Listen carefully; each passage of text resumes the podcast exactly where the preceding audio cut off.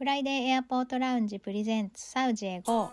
この番組は日本ではまだあまり知られていないサウジアラビアの魅力をいろんな角度から紹介し、ビジネスの可能性を探りつつ日本との違いや面白さをゆるゆる語るトークプログラムです。ご案内は世界に日本文化を発信する水引アーティスト木結びの香りと、見せ方プロデューサーのヨッシーと、アラブの面白さを伝えたいアラビアンマーケターのケイスケです。よろしくお願いします。よろしくお願いします。さあ、インスタグラムにですね、サウジへ ゴー のアカウントがあるんですけども、すごい嬉しい ディーエム をいただきまして、しかもサウジアラビアからいただきました、うん、よかったです。はい、そうなんです。ちょっとご紹介させてください。えーと、ラジオネームがヤバニーヤさん。このヤバニーヤっていうのがアラブ語で日本人という意味なんですよね。はい、そうですね、はい知りませんでしたはいからです。知らなかったはい、はいねはい、女性の方なんですけども、はじめまして、えー、私はサウジ人と結婚していちねんまえからサウジアラビア東部の州ダハラーン、うん、その後リヤドで生活しておりますと。で、たまたまインスタグラムで、えー、とサウジへ ゴー のポッドキャストを見つけて以来、内容が面白くて拝聴しております、はい。最新のナショナルデーについてのサウジへ ゴー のエピソードを聞いて、私自身が今回初めてのナショナルデーの経験なのだったので、圭介さんのお話を聞いて、わかるわかる、私も同じこと感じた、うんうんとうなずきながらエピソードを聞いていましたはい、はいはい、愛国心あふれる国民たちの熱気や、車をラクダのように乗りこなすサウジ人の車のライディングスキルに驚きましたね、サウジへ嫁に嫁ぐときにいろいろ、いろいろサウジについて調べましたが、かなり古い情報が多く、うん、サウジアラビアと調べると、えーと、候補キーに公開処刑、厳しい、はいはい、怖いといったネガティブワードが出てきて、うん、衝撃的だったのを今でも覚えております、うん、夫を信じてえいやーと入国し、いちねんかんサウジで生活しましたが、日本から入手した情報と違いすぎて、なんで日本にはネガティブな情報しかないんだと感じております、うん、こうやって日本語でサウジについて紹介をしていただけるのがとても嬉しいです。サウジに入国する前にこのポッドキャストに出会っていたら、家族も周りの友人もめっちゃ安心して送り出してくれただろうと今から思いますすごい信頼感です。いや、えー、嬉しいですね、そう言っていただけると。でも嬉しいですよね。本当にあれでしょ、うん、その僕が言ってたことがね、本当だったでしょ、うん、嘘じゃない実証されたよ。そうそう、現地の人からいただいて、はい、でサウジは、うん、あ、まだ続きがあるんですね、はいはい、サウジは、あ、ごめんなさい途中だサウジはにせんさんじゅうねんに向けていろんなプロジェクトに取り組んでおり、日々変化しております。それを自分の目で見れるのがとても嬉しいです、うん、たくさんの日本人にサウジのことを知ってもらいたいので、知り合いにこのポッドキャストを広めたいと思います。これからもお 楽, し楽しみにしておりますということでいただきました。ありがとうございます。本当に嬉しいですね。長文のメッセージをいただいて本当に ね, ねめっちゃ嬉しい初めてこんな心温かいメッセージをいただいて、本当にあのなんかはい、やっててちょっと良かったなって思いましたねえ、本当もうしみしみ入ります、ね、お言葉がいや、そのヤバニエさんの言うおっしゃる通り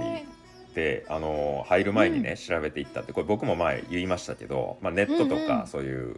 情報、うんうん、とにかく新しい情報がないんですよ。で、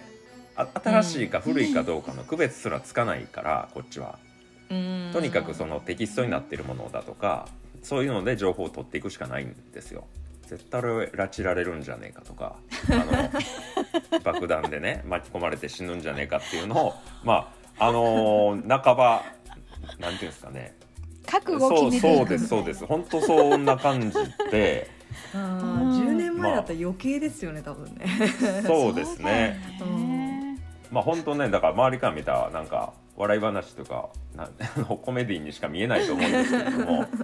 うん、本当によくわかります。だからこそ、でもそのサウジアラビアとか、まあ、サウジアラビアだけではないですけれど、あの湾岸諸国ですね、うん、ドバイなんか、まあなんかあのキラキラした面がフォーカスされて、うん、よく日本人にも知られてると思いますけど、うんうん、結構その、まあ、資源を通じてだとか、えー、割とつながりが深いんですよ、経済的にも、はい、なのにあまりにも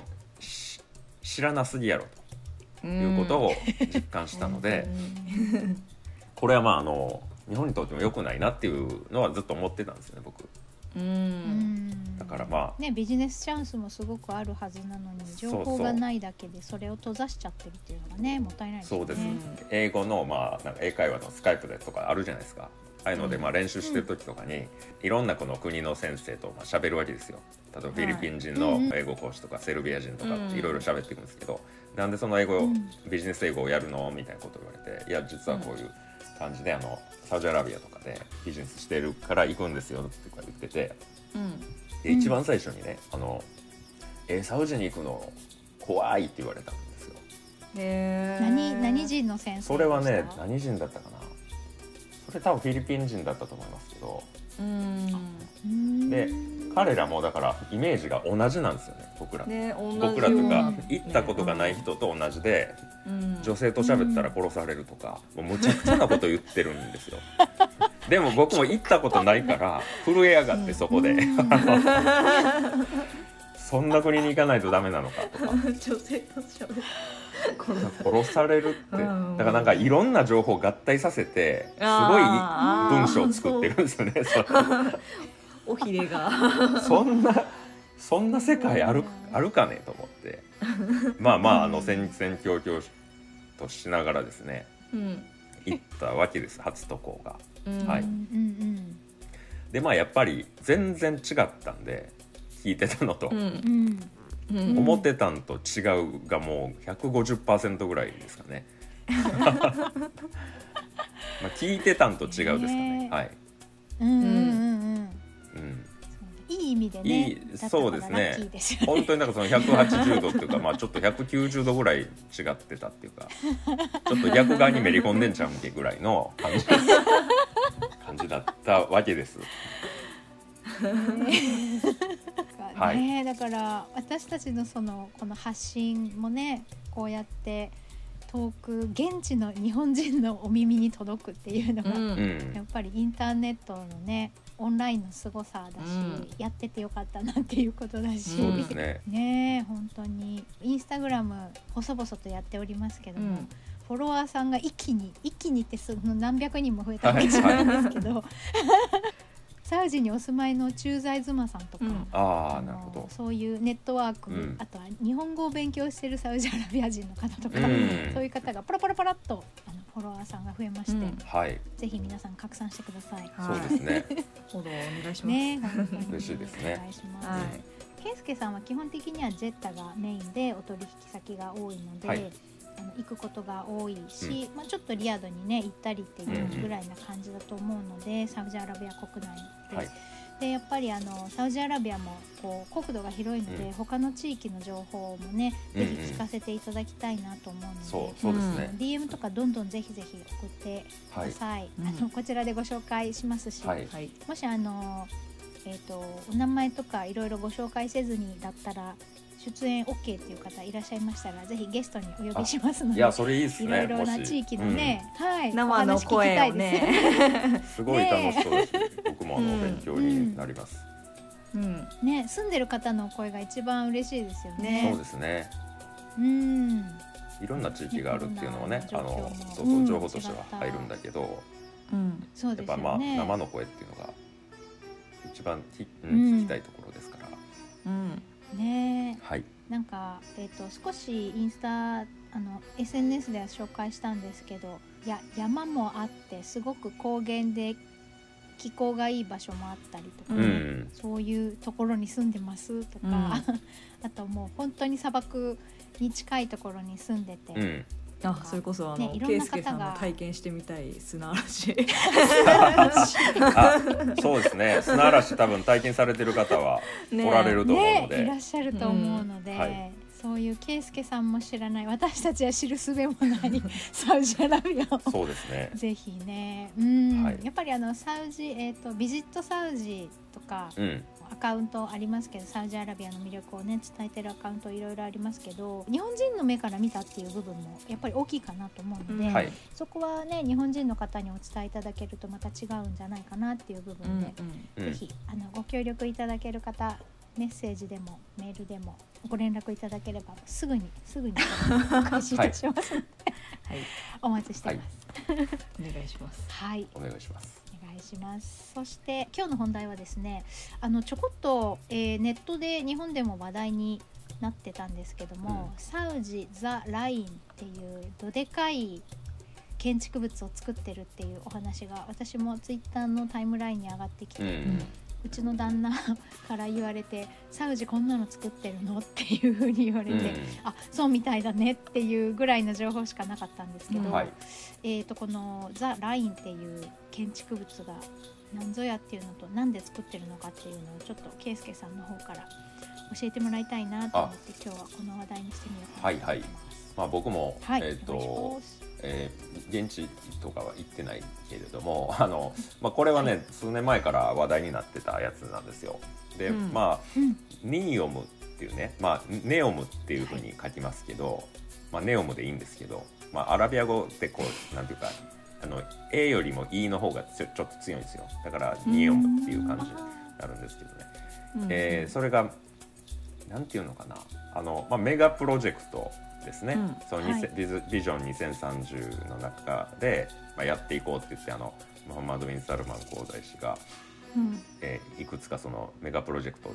挙げてるんですけどその中の一つの中でもまあ多分一番大きい、うん、話題性的にもかなりなんて言うんでしょうね 近, 近未来都市みたいな感じですね、うん、はい、うんうんそのラインっていうのが、まあ、その中で、えー、目玉になるプロジェクトで、うん、サウジアラビアのですね、まあ、北西部紅、うん、海の近くに全長 ひゃくななじゅっキロメートル の線上のスマートシティを作るっていう、うん、あんまりイメージできないですよね言葉で 聞かれ聞いても全然わかんないです、はい、本当あの、まあ、イメージ映像を見るとまっすぐに直線なんですよ、はい、本当にまあだからラインですよね線がビッと引かれたようなイメージ図っていうか、うん、そういうのが公開されてて、うん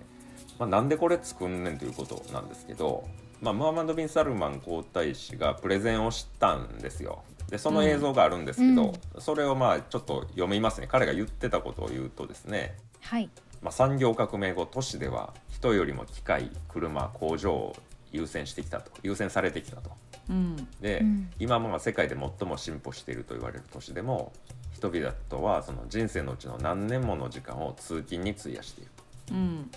でにせんごじゅうねんまでに人々の通勤時間がにばいになって シーオーツー の排出増加およびその海面上昇によってじゅうおくにんが住む場所を追われるだろうと、うんうん、できゅうわりの人が汚染された大気の中で呼吸することになる。で我々はな ぜ, なぜその発展のために自然を犠牲にしなければならないのかと、うん、ちょっと僕の演説みたいになりつつ続きますけど、はい、なぜ我々はななひゃくまんにんを環境汚染でそしてひゃくまんにんを交通事故で毎年失わねばならないのか、うん、なぜ我々は人生の何年間もの時間を通勤のために無駄にせねばならないのかという、まあ、こういう問題提起をしてるんですよ、うんうんうん、まあまあなるほどねと僕らもまあ分かりますよね確かに、うん、コロナでねその通勤時間がちょっと減ったりとかはあるけれどサウジってそうすごい車社会だからあ、うん、でそれでもすごいあの人も死んでるんで、うんうんうん、そういうこともまあ背景にあるのかも分かんないですけどでそれに対するまあ提案としてね、うんえー、このニオムというかあのの、まあ、ザ・ラインを提示するっていうことを言ってるんですけど、うん、ちょっと続けると我々はその都市概念を未来に合うように変えなければならない、うん、私はそのニオムの取締役会会長としてザ・ラインを提示します、うん、で全長ひゃくななじゅっキロのひゃくまんにん都市を、まあ、敷地内の自然の きゅうじゅうごパーセント を保護した上でそういう街を作り上げたいと、うん、手つかず、うん、自然をだから、まあほとんど残したまんま、うん、そのスマートシティを作り上げたいって言ってるんですよ。で車がゼロ、うん、車道がゼロ、うん、で シーオーツー 排出もゼロ、うん、歩行性、歩行性を一番優先して生活に必要なものは全て徒歩ごふんであの手に入りますと、うん、一番遠いところでも徒歩にじゅっぷんで行けますと、うんえー、地上は歩行者優先で、まあ、ライフラインとか輸送や移動インフラは地下にあります。あで都市の動力は ひゃくパーセント 再生可能エネルギーで賄うと言ってるんですけど、うん、どう思いますいきなりのえこうひゃくななじゅうキロの中にそういう都市がていっぱいあるってことですか、うん、地下そうみたいですね。多分そういうだってひゃくななじゅう、うん、モジュール型あそうそうそうそうそうそうそう、うんうんだからひゃくななじゅっキロでいっこやったら、ね、まあ端から端までにじゅっぷんで無理やんってなるそうそうそうあなんかねひゃくななじゅっキロっていうのがねごめんなさいね、うんえー、とどのぐらいの距離なのかなと思ってさっき調べてみたんですけど、うん、東京駅を起点に出発をしたと考えて、うん、静岡県の清水駅あたりっていうことなんですよね、うん、めっちゃ行きますね、うんうん、で北に行くと福島県の会津田島、田島、うん、の少し北あたりっていう感じらしいんですよ、うんうん、だいぶ行きますよね、うん、だいぶ行きますねそうだからモジュールごとに区切られて連結されてるからひゃくななじゅっキロ行くけど、うん、ひゃくななじゅっキロいっぽんだったら全然にじゅっぷん以内無理ですよねそうですねそうそうそうそう、うん、っていう感じですね、うんそうですね、まああの本当に最近、まあ、当初これにせん何年だなんですかねあの発表したのはもう数年前なんですけど、うんはい、最新のそういうイメージ画像とか見てたらちょっとだからあのだんだん明るみそのどういうものなのかっていうのが、うん、前よりは具体的に書いてる、うん、具体的なその、まあ、イメージですけど、うんうんうん、なんか本当にあのアニメとかで出てきそうな映画とかで出てきそうな、うんうんうんすごい、えー、人工物に囲まれてるんだけど、うん、緑がいっぱいで、うん、でこう多層構造なんですよ、うん、宙に浮いたような、まあ、宙に浮いてはないけど、うん、アップルシードみたいな感じアップルシード見てないけど、まあ、そんな感じじゃないですか多分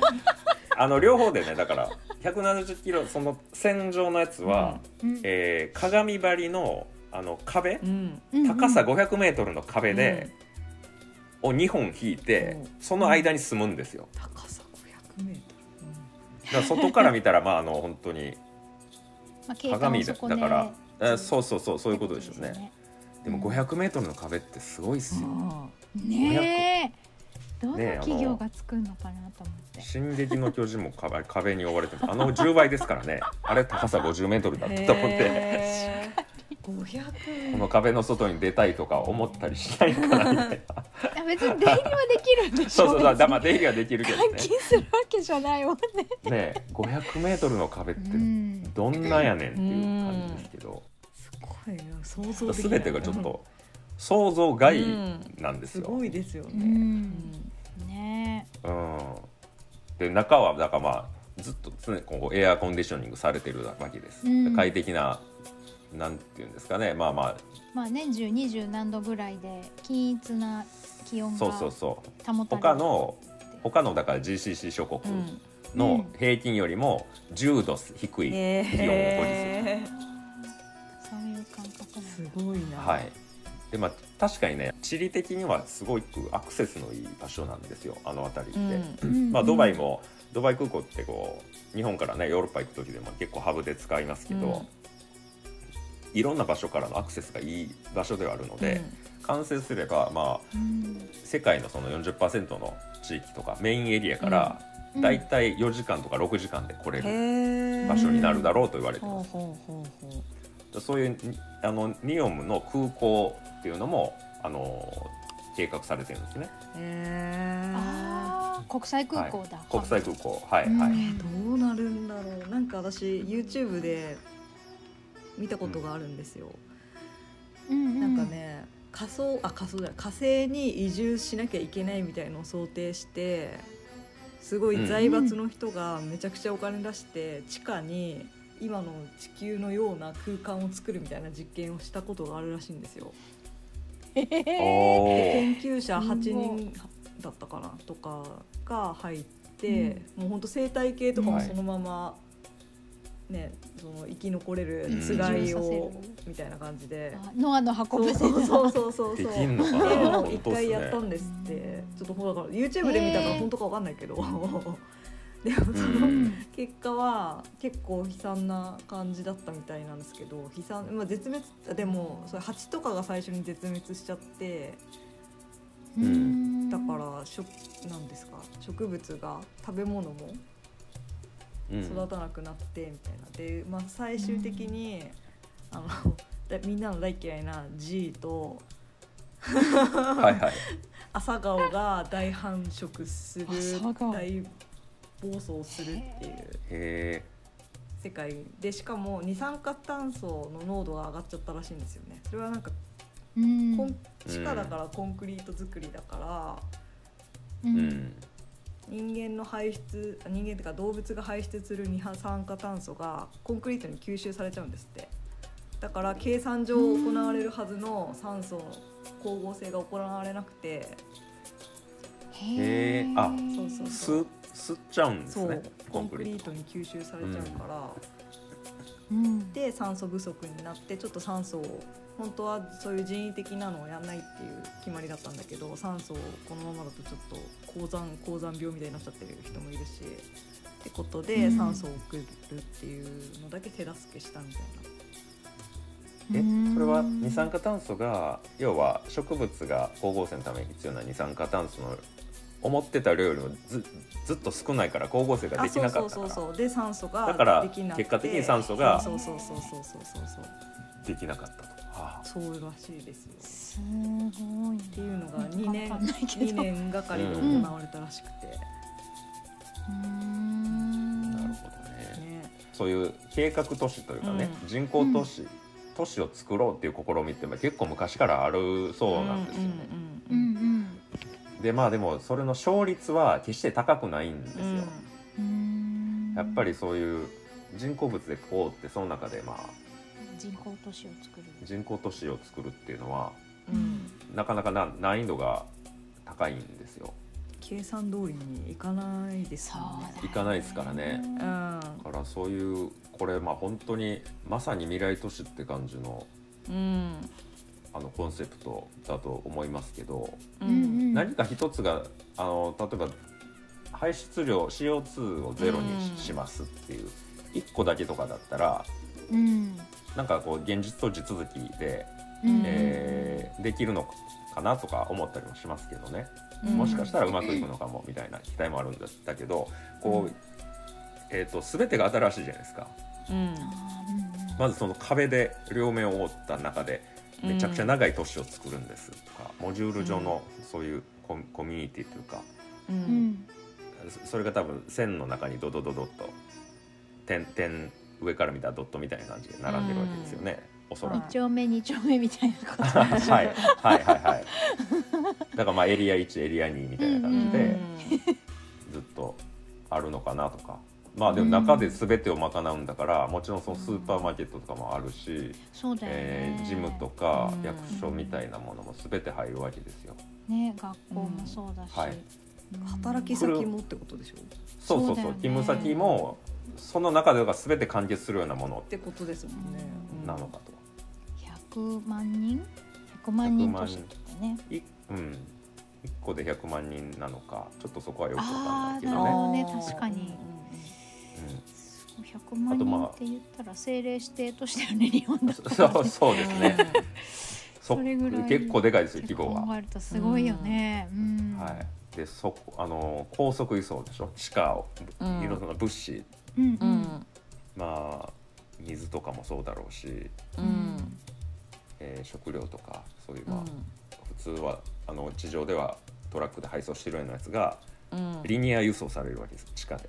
うんうん、すごいよねでね、その空調も聞いててみたいな、うんうん、そうあのそう静岡の方だっけ、なんかトヨタがやってるスマートシティみたいなのありますよね。ああはいはいはい、ありますよね。ああいう感じもっとすごいんだろうけどあのね、実はアブ、アブダビにもね、えっと、マスダイルシティっていうのがあるんですけど、うん、これはあのその シーオーツー をゼロにしようっていう取り組みで、うん、えー、これはだからまあもうある程度その都市の形になってるんですけど、うん、これもっとちっちゃいですね、あ開発開発中、うーんえでもやっぱりいろんな予定通りには行ってないんですよね。うん当初の計画だったらうーんなんだろう、例えばこれ、これはにせんろくねんに開始されたらしいですけど、計画通りだったらそうですね、まあ、にせんきゅうねんぐらいには完成して居住可能になるんだろうと言われてたんだけど、えーうんえー、すごい遅れてるんですよ、えーまあ、だからあすごいコンセプトが新しいからね、あのー、持続可能な都市っていうことで、うん、まあ、今のねその エスディージーズ の流れとはもうバチバチに合致してはいるんですけど、うん、それよりさらに規模が大きいってことですよね今回。あもう全然大きいですしもうコンセプトがなんかこうそれだけじゃないじゃないですか、うんうん、もう車をなくそうって言ってるんですからね、うんはい、そうだよね。そう考えると結構ね、その今アブダビの方で ユーエーイー の方でやってるプロジェクトの年数を考えると、うん、にせんさんじゅうに間に合うのかっていうのも気になりますけど、ね、そうです ね, ですよね。それこそあのそうコロナ前からね取り組んでるプロジェクトだから、コロナでいろんなものがこう 世, 界世界中の生活様式が一変して、ウクライナのこともあったりで、うんいろいろエネルギー関係が高騰したり、それだけに限らず物価が世界中で高騰してるので、いろいろ物資の調達が難しかったりとか、人員の確保が難しかったりとか、いろんなねあのイレギュラーがただでさえ新しいことを始めてるから大変な中でも起こってると思うので、そうですね。ね結構だって我が国日本ではリニアもね遅れ遅れちゃってますもんね。あーもう大変ですよね大変ですよね。お金ももっとかかる、ね、もう一本通してぐらいかかるみたいなのに な, なっちゃってますしねそうですね、まあ、昔に比べるとちょこちょこニュースでは目にするようにはなってきたけど、まだかかりますって言ってるニュースを見るっていう感じだもんね。うんねえ、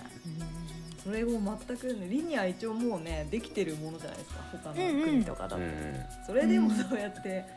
計算合わないとかでも売れるのその全く新しい構想はやっぱり途方もないですよね、うん、途方もない、まあ本当そうですよ、ね、途方もないプロジェクトですからね、うんまあ、コロナの後も一応あの進捗はしてるっていうレポートはあるんですよ。例えばにせんにじゅうねんのレポートですけど、うん、そのまあ開発ペース上げるためにね本部がもう首都のリヤドから現場に移ったとか、うん、あとまあそのネオム内に空港が完成して、これさっき言ってた、えー、国際空港かどうか分かんないけど、うん、でその作業員のためのね建設作業員のための宿泊施設がまあさんまんべや準備されましたよとか、うんえー、グリーン水素アンモニアの製造装置に約ごせんさんびゃくおくえん投資しましたよみたいな話とか、あの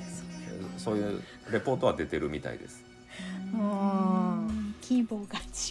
規模がね違えと、俺でもごせんおくドルって書いて、えー、なんかで見たんですけど、うん、ごせんおくドルって今でだいたいあれかなななえななじゅっちょうえんとか超えてんじゃないかな今のことですよね。はいはい、ごせんおくドルだもんね。ななじゅううん、そうですよね。ねななじゅっちょうえん超えてます。はい、ごちょうえんぐらいかもしれない。そうだよね。年間の国の予算とかそういう単位だよね。一つのプロジェクトの単位がね。はい、いやーすごい。もう我々あれじゃないですか。ある程度の額を超えるともうなんか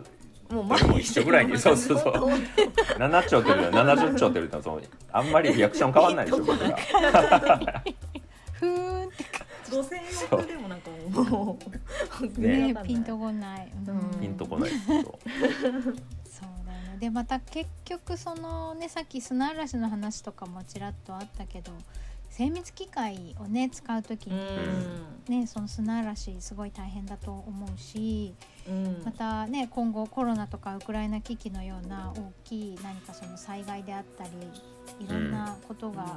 起こる可能性もゼロではないし、う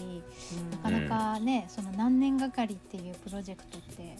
大変だなって思いながらそうですね、うん、本当に見てましたけどね、うん計画通りはまあいかないでしょうからね全部ねえ、うん、多分ストップしたら情報入ってこないと思うのでねね、うん、随時あの更新されていくことを願ってまた新しい情報が入れば ね, ねあのお伝えしたいと思いますし、はい、それこそあのこのプロジェクトに家族が関わってますとか近くに住んでますとかいう方ねいるんじゃないかな、ね、いらっしゃったらぜひうん、あのそうそう情報を教えていただきたいなと思います。なんか今回でも抽選で国民、はいはい、国民のね国民の人っていうか僕らがその例えばサウジ人に会って話する中で、うんはいまあ、何人かからニオムの話出てましたよ、うん、知ってるとか、うん、あ本当、はいうんうん、あだからまあなんかこれはまあいちねんまえとかはあんまり前回行った時はそんなことなかったんですけど、うん、今回はなんか数名ごめいぐらいいましたかね。それを向こうから話題、あの話題に出してくる人が住んでるのかもかな。参画してないんですかね全然全くなのかなあんまり聞かないですねそういう話はうんうん、ね、そういう情報なんかもあれば教えてもらいたいですよね、うん、なんかどういう人たちがそこに住めるのかとか抽選なのかああそうですねなんか入札が あ, あるのかとかねなんかそういうのとかもし、まあ、別に私たちの生活には関係ないかもしれないけどちょっと話題としてね、うん、あのそうですねお届けできればなんてなんて思いました、えーはいはい、情報あればぜひお待ちしてます、はい、サウジエゴーではインスタグラムとツイッターどちらもアカウントがあります。 F アンダーバー A アンダーバーラウンジで検索してください。番組へのご意見ご感想その他何でもメッセージをお待ちしています。メールアドレスは フライデードットエードットラウンジアットマークジーメールドットコム です。またはインスタやツイッターの ディーエム からお気軽にお寄せください。それでは今週はこの辺でありがとうございました。ありがとうございました。